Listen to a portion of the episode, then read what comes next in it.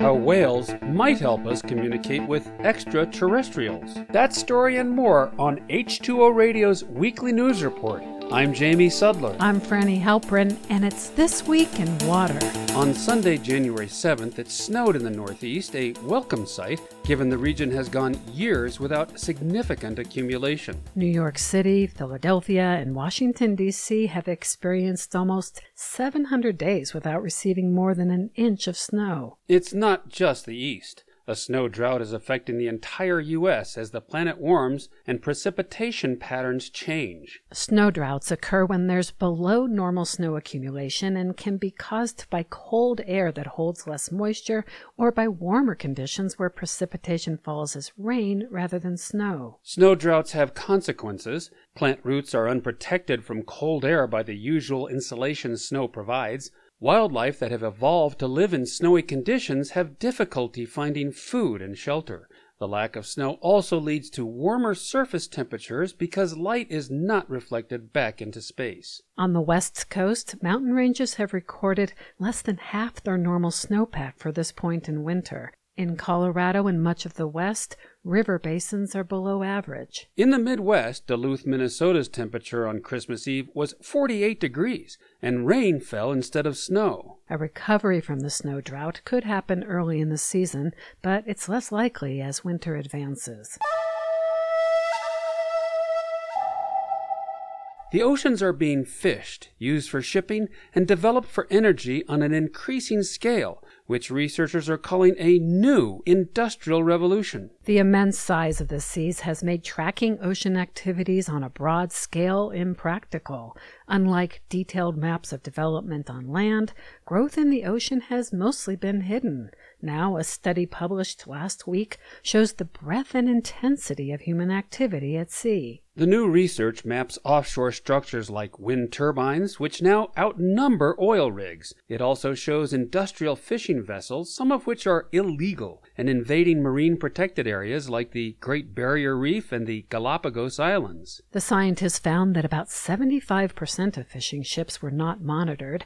Many of these so called dark vessels operate around Africa and South Asia. The research, led by Global Fishing Watch, used artificial intelligence and satellite images to show large vessel traffic and will be able to track ships that are not required to publicly show their positions or routes. The map will also help to estimate ocean based greenhouse gas emissions and track damage from oil pollution.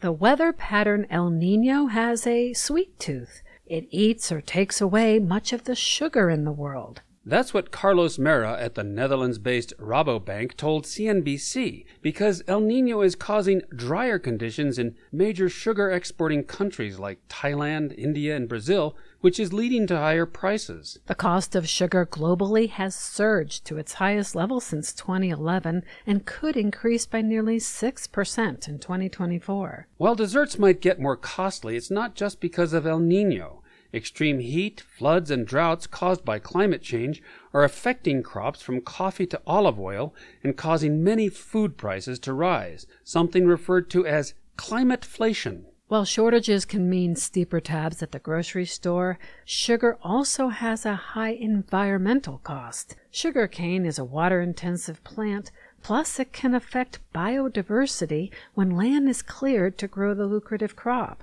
In addition, sugarcane adds greenhouse gases to the atmosphere when the plant's residues are burned, creating a feedback loop where it gets harder to grow because of warmer, drier conditions it helped to create. And finally, UFOs are in the news, or UAPs, unidentified anomalous phenomena, as they are now called, members of the House Oversight Committee will receive classified briefings this week on what the government knows about visitors from outer space. If aliens do drop by, how would we be able to communicate with them? For researchers at the SETI Institute, which searches for extraterrestrial intelligence, the solution might come from whales. The scientists recently had a 20 minute conversation with a humpback named Twain, and they think the chat could help them decipher messages from other life forms in the universe. The team placed underwater speakers off the coast of Alaska and played a whoop or throp recorded sound,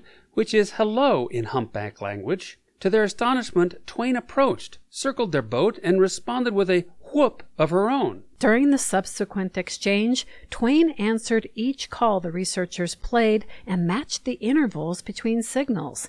If, for example, the team waited 30 seconds to play a sound, Twain too waited 30 seconds to reply. While whales are known to sing to find a mate, research has shown they also make vocalizations for social reasons, such as to locate each other in the sea. By studying these types of non human communications, the scientists hope to develop filters to analyze extraterrestrial signals that we might receive. If aliens ever do reach out to humans, we want to be ready to communicate or face the risk that never the twain shall meet. That's it for this week in water.